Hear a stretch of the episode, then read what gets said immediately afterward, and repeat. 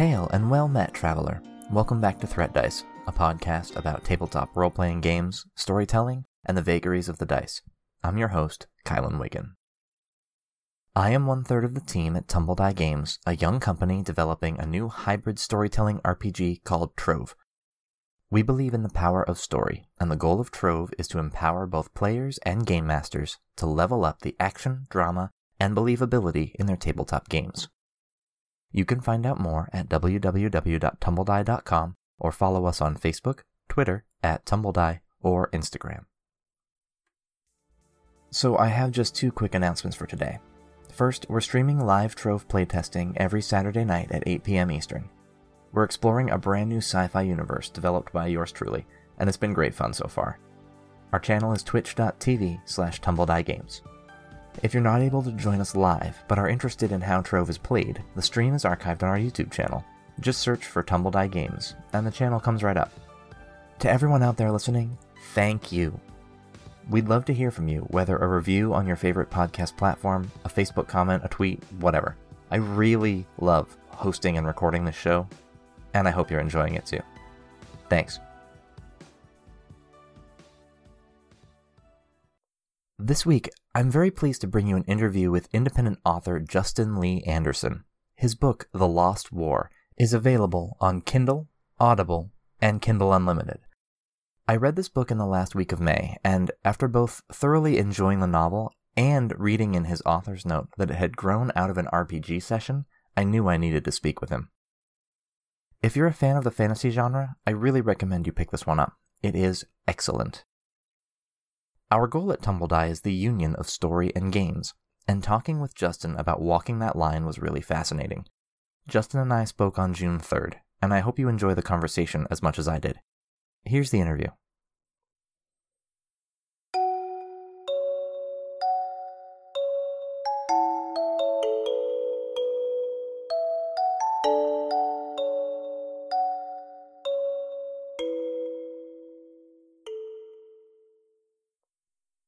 Justin, it is a real pleasure to meet you. Thank you for coming on Threat Dice. I just finished reading The Lost War last week. Picked it up on Kindle Unlimited from a front page recommendation. Uh, I'm a Mark Lawrence and Joe Abercrombie fan, which I figure is why it sent your book my way. Okay. One thing I've done ever since I was really young reading books was that I read the author's notes at the back. Um, I started reading Piers Anthony when I was young, and his author's notes were always full of drama and sometimes more than the book. yeah. and so I keep up that habit now. And when I noticed that you mention in your note that the Lost War started or is related to an RPG session of some kind, and that some or all of those characters may have actually belonged to your friends, um, would you mind telling us about that? Yeah, gladly. So, um, yes, most of the most of the main characters, certainly all of the the point of view characters, and some more, started out as characters that were role played by um, friends and I over the course of. I mean, these characters lasted at least, I reckon, five years, maybe as long as ten, although that Oh, might be stretching it. Um, but we we tended to play very sort of semi regularly. Um, there's a group of uh, well, there, there was originally a group of sort of five or six of us, and then uh, some of the kids actually got old enough that we let them start playing um, and and people came in and out of the games, and a couple of characters got killed off and had to be replaced for the players. So there's Wow. probably, I mean, if I think there's there's what there's so Aranok, Alandria, Nyria, Glorbad, Samali, Vastin, Morian, and Maristan. There you go. That's eight eight of the main characters Wow. um, were originally characters who were role played, and I loved them, and we and we had them for so long. Um, particularly my character Aranok, who's the the main character, and um, Alandria, who's his uh, who's his sort of uh, right hand woman. Um, that was my wife's character, and um, and those two characters survived the whole, you know, right from the beginning to the end of when we stopped playing that particular game. So they were like real people to me. I'd known them for a long time, and sure. They I really liked them as characters and I just thought I'd love to write something with these characters. I'd love to really do something more and give them, you know, more of a world to explore and do something, you know, major with them. So I kind of spoke to I spoke first to the GM, or my friend Sean, um, you know, if it would be all right with him, and kind of told the other guys I was thinking of doing this. Um, and they were all really pleased with the idea. They thought it was really cool. And so yeah, that's then what what happened later was I had I had two other ideas. I had an idea for a setting, which was essentially a, a sort of pseudo medieval fantasy setting based on Edinburgh, my hometown, and I had an idea for a storyline that was kind of based around political allegory, and um, and I realized all these three things fit together, and so I pulled them together, and they became the Lost War. It is not always easy to make that jump, and so I'm really curious to ask you about that. Do you mind if I mm-hmm. ask real quick what game system that was running for all those years? We swapped actually several times uh, no while we were playing. So we played between um, AD&D and Fantasy Hero. We swapped between those two different systems. Um, we most of it, I think we played most of it on Fantasy Hero, but we we played it on AD&D for a while, mostly because Sean got a little bit bored and wanted to change things up a bit. I understand. As a longtime GM myself, I have that uh, problem of system hopping. yeah, I've, I've, always been searching for the exact right system and haven't found it yet. So there you go. And, and and he likes to change systems every now and again as well. And um, we're he's actually working on setting up a, a, new game for us at the moment that we're talking about playing online while we're all stuck at home. So um, sure I've no idea what system that's going to be, and we'll see what he comes up with. Something novel, I'm sure. So, The Lost War is just steeped in Gaelic terminology and mythology, which I thought was pretty cool for gaming inspired fantasy, especially. So, it mm-hmm. sounds like, from what you're saying, that wasn't part of the original game, but something that you kind of transported these characters into after the fact. Yeah. Yeah, that's right. So um, the the the setting that we played in was essentially a kind of you know pseudo medieval fantasy um, setting. Um, and we went th- we went through everything from you know we we had uh, we had dungeon crawls to um, you know exploring the wilderness to taking on a, a, an evil necromancer in a mountain. You know we had all the kind of the standard adventures that you do, and it was great fun. Right. Um, but uh, but no, the setting was very much a, a separate thing that wasn't part of the game. I, I wanted to do something where I created a, a, a location it started out as being about basing it on the etymology of um, Edinburgh's place names because a lot of them are really interesting and have a, really interesting history.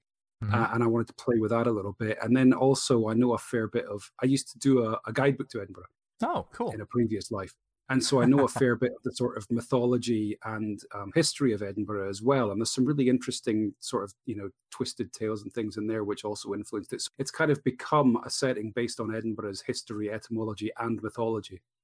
That's really cool. And I, I'm a sort of an amateur linguist, and so it was really cool to see all of that threaded through it. And because I find, you know, the the relationship between Gaelic and English very interesting, so it was cool to see all right. of that threaded through. That came from a, um, a thread or something that I read. I can't remember what it was, but while I was writing the book, somebody posted somewhere on social media and said, you know, oh, I'm so tired of people who just default to um, Latin for magic and people just don't think about them. They just do these really boring stale magic systems that like you know everybody does that and i was like that's a really good point.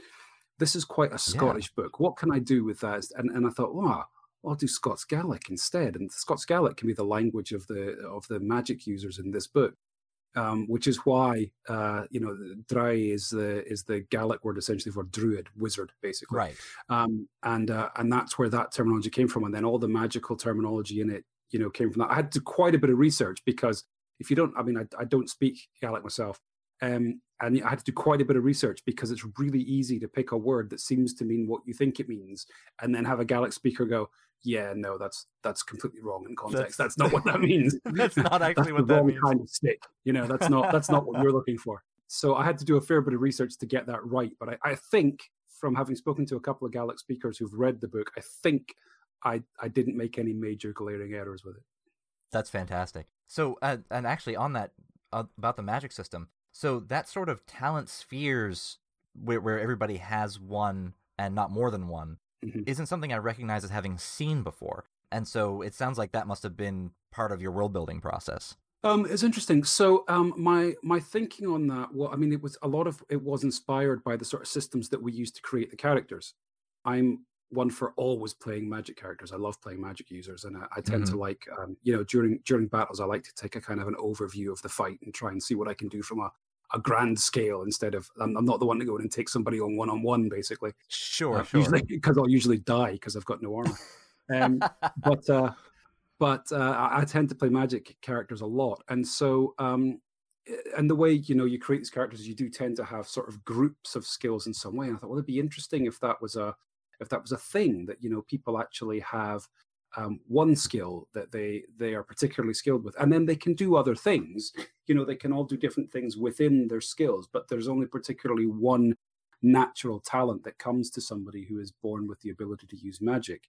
And I thought that would be just just fun to do and interesting to play with, and also to create the system in such a way that they don't actually know everything that people can do. There's they're still learning about it. You know, there right. are still some there are still some hypothesized magics that you know some people claim to have seen some people uh, have read about you know that, that, may or may not have existed somewhere in the past. It's not something they know everything about. It's kind of i suppose in a way i hadn't really thought about this before i suppose in a way it's kind of like science in that there's so much they right. know and have defined but actually they also know there's a lot they don't necessarily know. There could be abilities out there that they don't understand or that they just haven't classified yet Right, exactly, and the, and I feel like you got that across pretty well. That there's there's just not a full understanding of a magic system, which is, I think, another thing that I don't see very often. Generally speaking, it seems like magic is communicated a lot like science in books these days, where it is it is mm-hmm. a fully explored profession, and and all of all of the limitations are understood. And so it was mm-hmm. nice to see that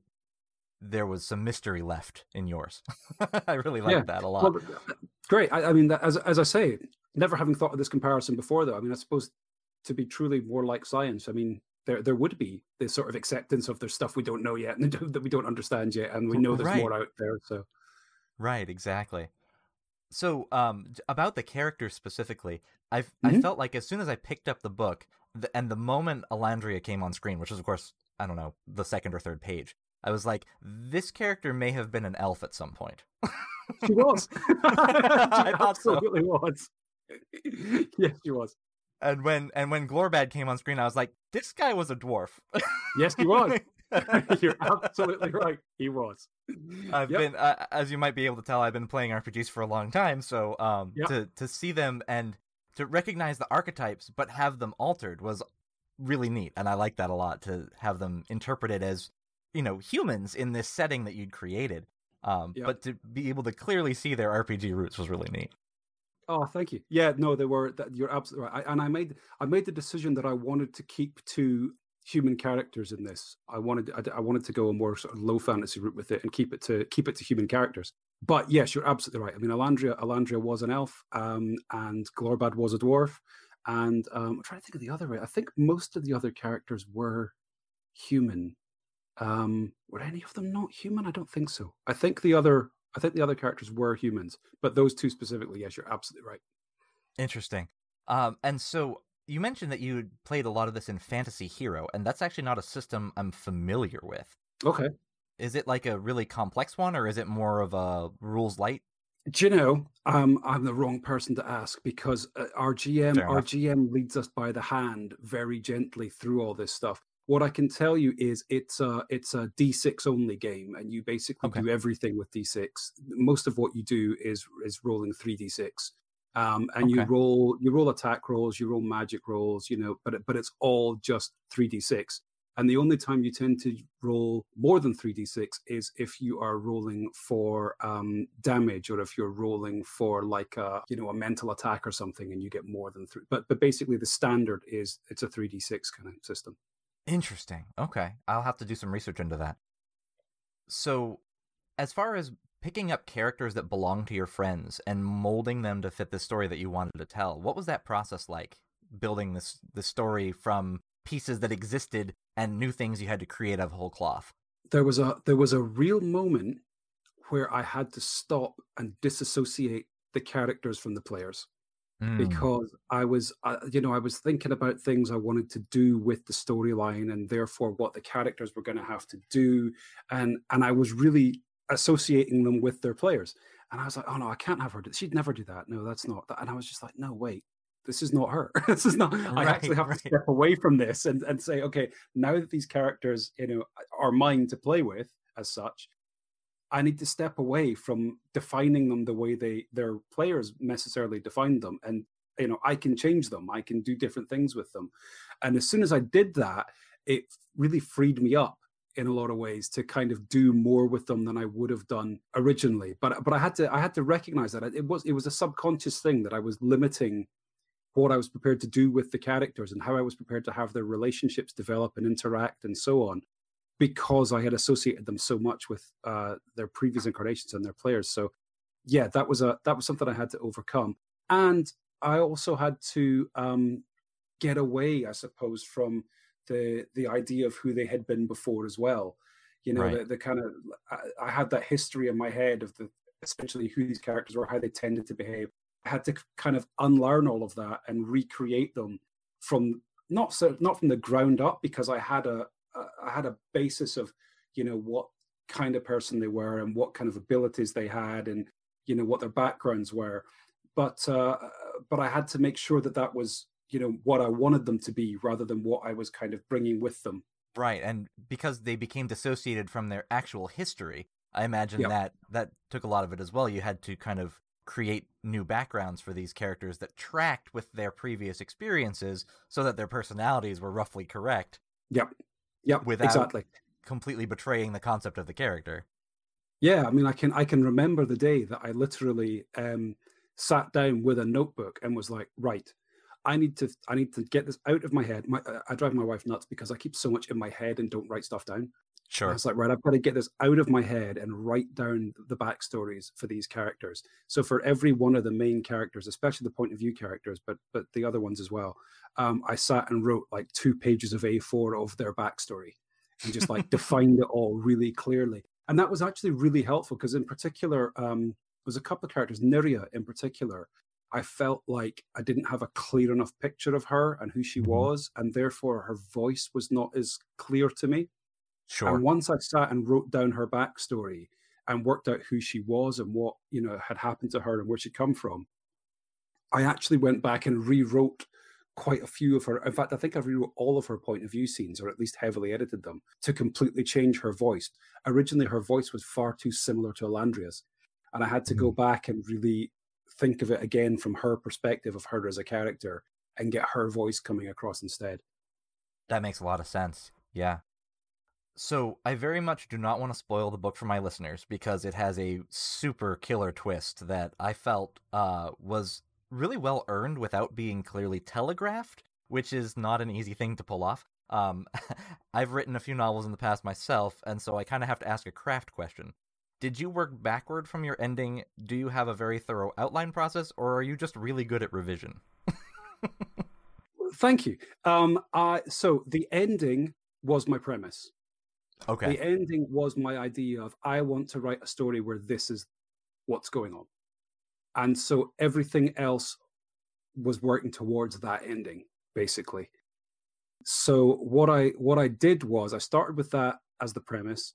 I knew where I was going to begin the story, and I had I had kind of waypoints I knew I needed to hit along the way. So I had, you know, I was like, okay, they're going to go here and this is going to happen. And then this needs to happen over here and this needs to happen, and then I'll reveal this, but not anything in between. So I'm not somebody who sits down and outlines chapter by chapter or anything like that. Sure. It really is more a case of I know where we're going at this point, and then I know where the next stop is. And sometimes that didn't work out. Sometimes it was like, oh wait, no, this doesn't make as much sense. I'm going to go this way with this instead. Right. Um, but uh, but no, I very much do not sit down and outline heavily. I mean, for my first novel, I wrote the whole thing without any kind of an outline for this one, I had to do much more because I knew where it ended and because I knew what was running through it. It required more planning because I had to. I had to be very careful to seed what was happening throughout the book, right? But not give it away. But not give it away. That was the important thing for me. The way a twist works is if you don't see it coming, mm. but you can look back and see it. Right and I think that's the way that's the way that a twist works. I think if you if you give too much, if you give too many clues and you give it away and somebody gets it before the twist, it's not as powerful. I think. I mean, you you might get the whole thing and really go, oh, I really cool. I worked this out. I feel really good about myself. I think right. a twist that you just don't see coming, but that makes perfect sense in retrospect, is is more powerful. I think. I completely agree, and the the sense of unease that you threaded throughout the entire book, I think, was what had me. I got to about 90% and I was sweating bullets. trying to figure out what was coming. And uh, it, it, it did, in fact, take me completely by surprise. But like you said, the minute I hit it, and again, reader, uh, listeners, go read the book, please. But uh, the moment I hit it, everything made sense. And I was, that's actually what pushed me to reach out to you because that is so rare and I appreciate Brilliant. it very much. Brilliant, thank you. That's that's that's extremely satisfying. Thank you very much. Absolutely. so, as far as your gaming history goes, you you mentioned mm-hmm. that you had played these characters for a very long time, which I think is longer than I've ever held on to a single character in my 30ish years of of this. So, these days, what is do you have any idea what your GM's going to lead you into next or um, it's funny. We've had a so he's out of mostly him wanting to do something different, which is totally fair. I mean, if he's making sure. up all these stories, I can totally understand why he wants to do something a bit different. So we've been off on a few different um, styles of adventure. We did a kind of we did a kind of Arabian one for a while. Oh, cool! With sort of djinn and that sort of stuff, and then we were doing a, a sci-fi one. We were doing a kind of a um, space smugglers kind of uh, thing. But it turns out that what we discovered is that our party is not very good without direction. Mm-hmm. not very good at finding our way into storylines and adventures without a little bit of, you know, hand holding and leading sure. us towards where we're supposed to point our swords or our guns or whatever we're having to carry. Um, so, uh, so funnily enough, um, I, I, think what he's doing next is taking us back for the first time in a while to uh, fantasy adventure setting. I'm also playing another um, one of the first times in a long time I've played with another GM. I'm playing with um, an author friend of mine, Ian Grant, is uh, GMing an online game, which I'm playing with him and some friends, and that's uh, another sort of pseudo medieval one, which is um, I don't know why that's such a comfortable setting to default to, but it it just feels it feels to me like the natural setting for any kind of RPG.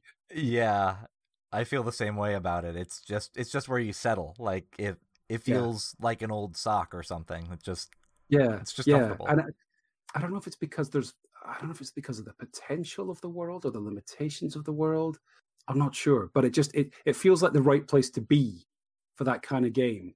And and we all know what we're doing, and we all know what we can do, and you know, we know right. things like we know what we have to roll for. We have to roll an attack roll. We have to roll a magic roll. You know, we have to roll for, uh, you know, an, an, acrobatics roll to avoid falling in a pit.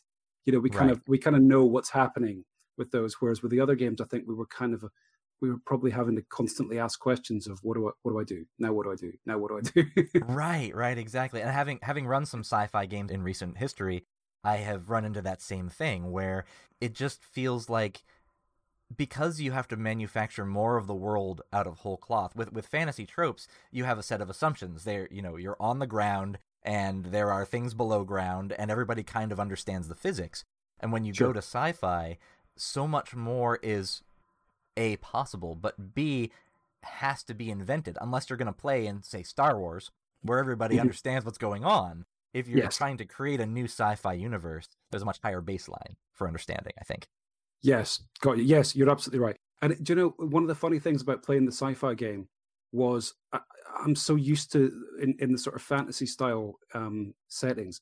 I'm so used to not being able to communicate with people over distance. You know, you, like, oh, they don't know that. And so we were in the sci-fi game, and I was like, right, okay, is there any way? Like, one of the characters had a, a, a short-range psychic ability, and I was like, okay, can we communicate um, with them via her. Like, how far apart can we get and still be able to communicate with her psychic ability? And our GM was like, you all have computers in your pockets. you can talk to each other wherever you are. And I was like, oh, yes. right. Yeah. Yeah. Had thought of that. Cool. and I, I found that running those games, it made things a lot more complicated because there was no such thing as limited information anymore. Everyone was in contact at all times. Even if you split them up, they still know what's happening. Yes, absolutely. It it it robbed it a bit of the mystery that I like in games. So, uh... it's funny. I was talking about this. Um, uh, what was it? I think it was for the it was for the Chimera panel that's uh, that we recorded. That that's I think comes out on Saturday as part of the Chimera Festival. And I was talking about it with a couple of other authors, and we were we were talking about you know why what makes fantasy? What is a fantasy setting? And one of the things we talked about was the the limitations of it. And one of those limitations is the inability to pull a phone out of your pocket and just call somebody yeah. and say because it can get you out of so many holes that you can put your characters in if they can just phone somebody and say hey this i need to give you this information. And right. you know that's that's why i was saying that's why you see so many you see in so many like you know tv dramas and stuff one of the first things people do when they're in a hole of some kind is they go oh wait i've got no phone signal. Have you got any phone signal? No i've got no phone signal because we have to establish that we can't easily solve this problem with our phones. Right exactly. they are kind of they're a storytelling difficulty in some ways because it makes it harder to put your characters in trouble if they can just phone somebody. Right exactly. That's really funny. I, I'm, I'm glad to hear that someone else is having that same experience. Yep so do you have a preferred game system after playing for you know 10 years with the same characters? Have you run into one that really speaks to you or are they all just kind of facilitating the story? Um i think i mean probably playing the fantasy hero i think is probably just familiar but mm-hmm. um i quite like the uh the AD&D setup as well was fun where we had we had all the D20 and all the different kinds of dice. That was fun too um I don't know that I have a preferred system. I think I think it is mostly about facilitating what we're doing. The online one I'm playing fortnightly at the moment um, with Ian and the other guys is a similar kind of system. It it's called um, I want to say it's just called Roll D6.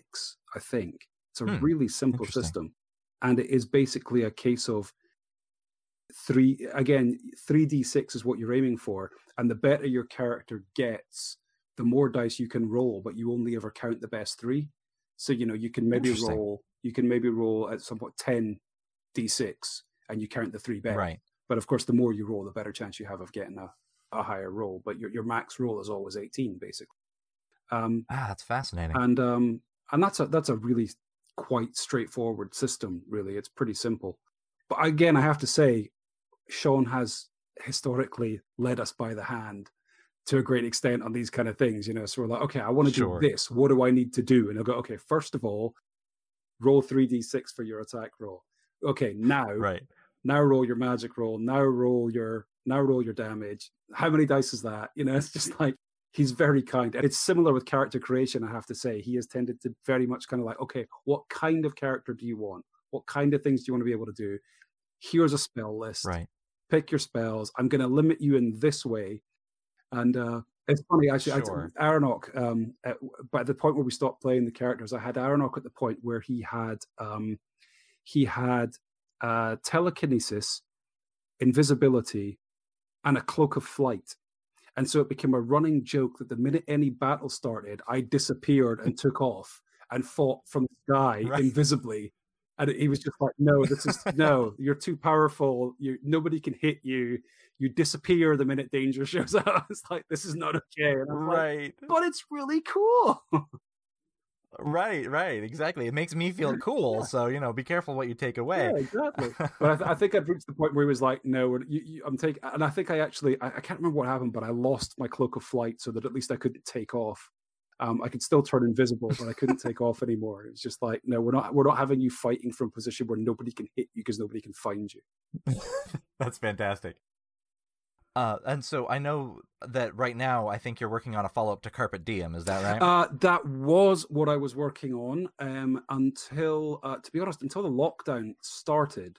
And I found that um, I think I'm, I'm, sure, like a lot of people, I just uh, was under so much stress that I just mm. couldn't access comedy at all. I was I was I was working on oh. it, but oh. it was really like pulling teeth and I just couldn't get into the headset or sorry the mindset of writing comedy. It's a, it's a particular it's a particular mindset I need to be in to write in that world.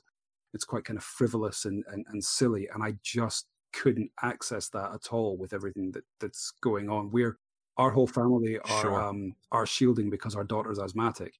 All of us are completely in the house, you know, all the time. We don't go out for walks or anything. Um, so yep you know the stress when it particularly when the lockdown first came in the first sort of few weeks of making sure we hadn't picked it up prior to that I just found it too stressful and I couldn't do it. Um, and so I, I, made the choice very reluctantly because I've done this before. I, I, actually started writing the Carpet Diem sequel and left it to write The Lost War because The Lost War was kind mm-hmm. of screaming at me in my head to be written. Sure. And I had said to to readers of Carpet Diem, you know, I, w- I will definitely come back to this. I promise I will come back to this. And I fully intended to, but I just couldn't do it. And I, I reluctantly had to decide, okay, I might be better off just moving on to the second Eidyn book and writing the sequel to The Lost War instead. Um, and that is going much better. And I'm finding that much easier to do oh, because I'm not trying to be funny. It's a darker book, right. it's a more serious book. It has some humor in the interactions between the characters. Of course. But it's not a comedy book by any stretch. And therefore, um, it doesn't matter if I can't, you know, access funny on a particular day. And it's working out much better. Um, I'm nearly, I'm just under 40,000 words into that now, I think. So I'm hoping um, Fantastic. On the assumption it'll be roughly the same length as The Lost War, which is just over 150k. I'm hoping that it might be out early next year by the time I get it finished and, and edited and everything. Oh, that's great. I'm I'm glad to hear that. I ha- I haven't read Carpet Diem yet, but it's on my short list of uh, books to pick up. Cool. So I'm looking forward to a, a, little bit of levity, but uh, definitely, I, I I can't say I'm sorry to hear that you're working on this the follow up to to the Lost War because I'm very much looking forward to more of that. Thank you. Absolutely. And as far as um, as far as inspirations go, you know, you, you don't get to be that good at writing. Uh, you, you don't even get to be competent at writing without reading a lot. So, who do you count among your inspirations from an author perspective? Oh wow. Okay, so um, lots, lots and lots and lots. So, uh, like you, I grew up reading Piers Anthony. Um, and oh, the first, huh. uh, the first sort of fantasy book other than I think I think I read Narnia when I was about 10. I think I read mm-hmm. like three or four of the Narnia books and I really enjoyed them.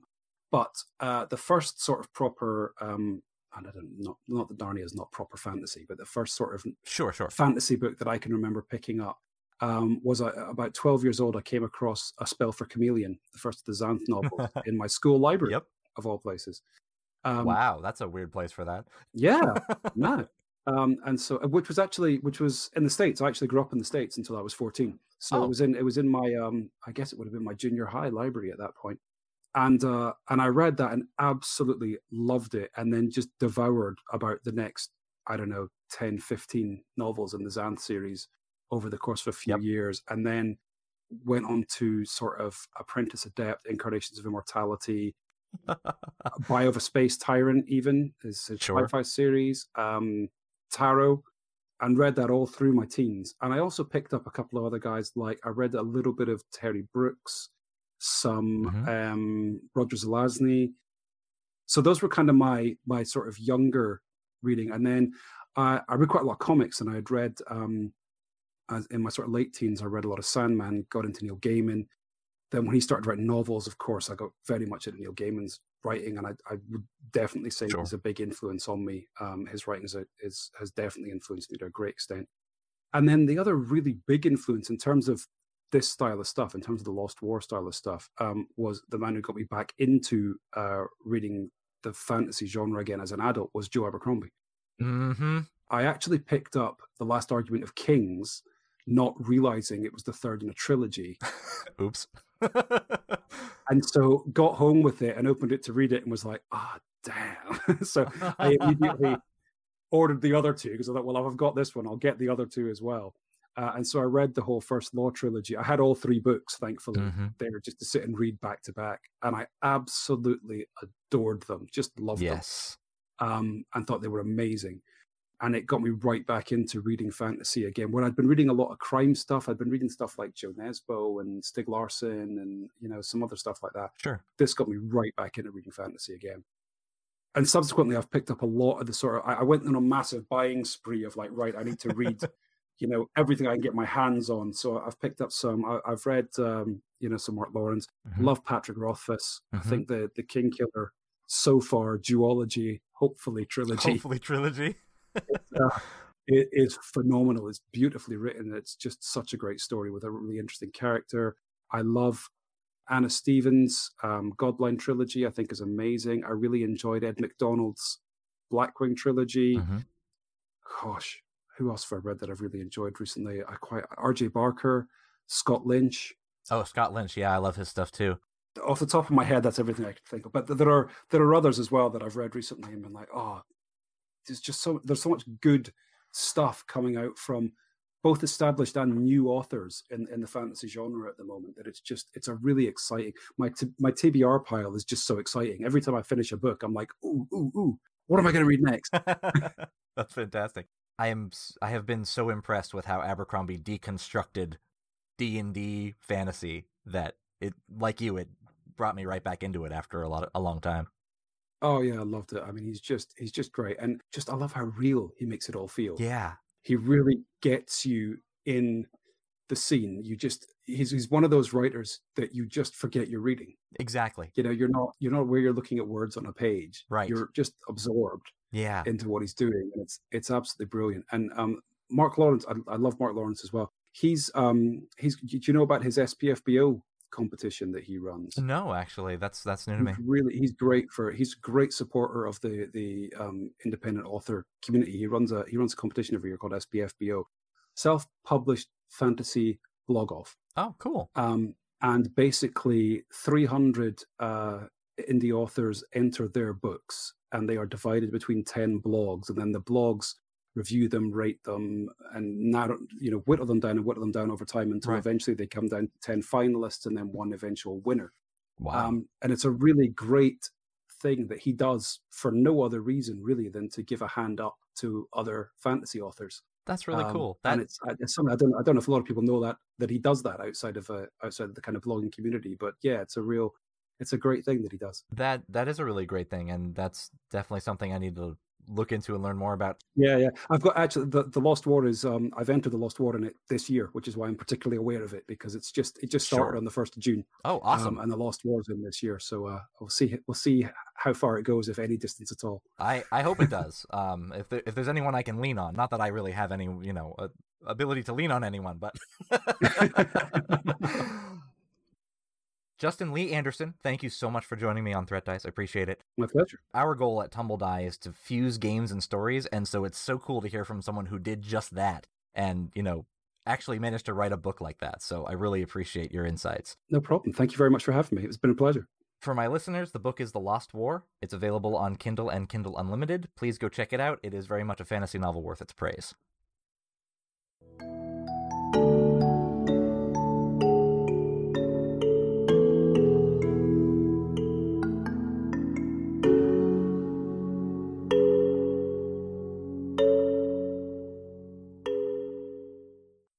Hey folks, Kevin here to give a shout out to a friend of the dice. If you've ever wondered what goes into creating a set of custom handmade dice, then we'd like to invite you to visit our friend Andrew Morgan at The Humble Dragon. There you can find a unique collection of gorgeous one of a kind dice boxes and beautiful handcrafted sets of dice. Also, if you need a set of specialty dice for your own game or house rules, then you should definitely reach out to Andrew as we did to have your own custom faced dice designed and made a reality.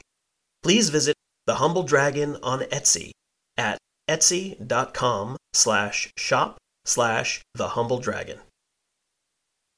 Thanks again so much to Justin for joining me.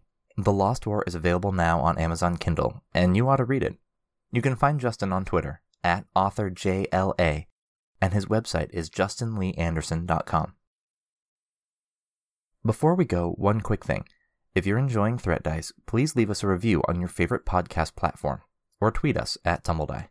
I'll read any reviews into the announcements on the next session. We'd love to hear from you. Until next time, may the road ever rise to meet you. Threat Dice is a production of TumbleDie Games LLC. Our intro music is What Lies Beyond, the interludes are Clockwork, and the outro music is Storm, all by Vindsvept. Check out his amazing work at youtube.com slash vindsvept, V-I-N-D-S-V-E-P-T. Special thanks to our guest, Justin Lee Anderson. This episode was produced and recorded by me, Kylan Wigan. Some things have to be done. It's better to do them than to live with the fear of them. You can find Threat Dice on Apple Podcasts, Google Podcasts, Stitcher, Spotify, or wherever you get your podcasts. Thank you for listening, and we'll see you next time.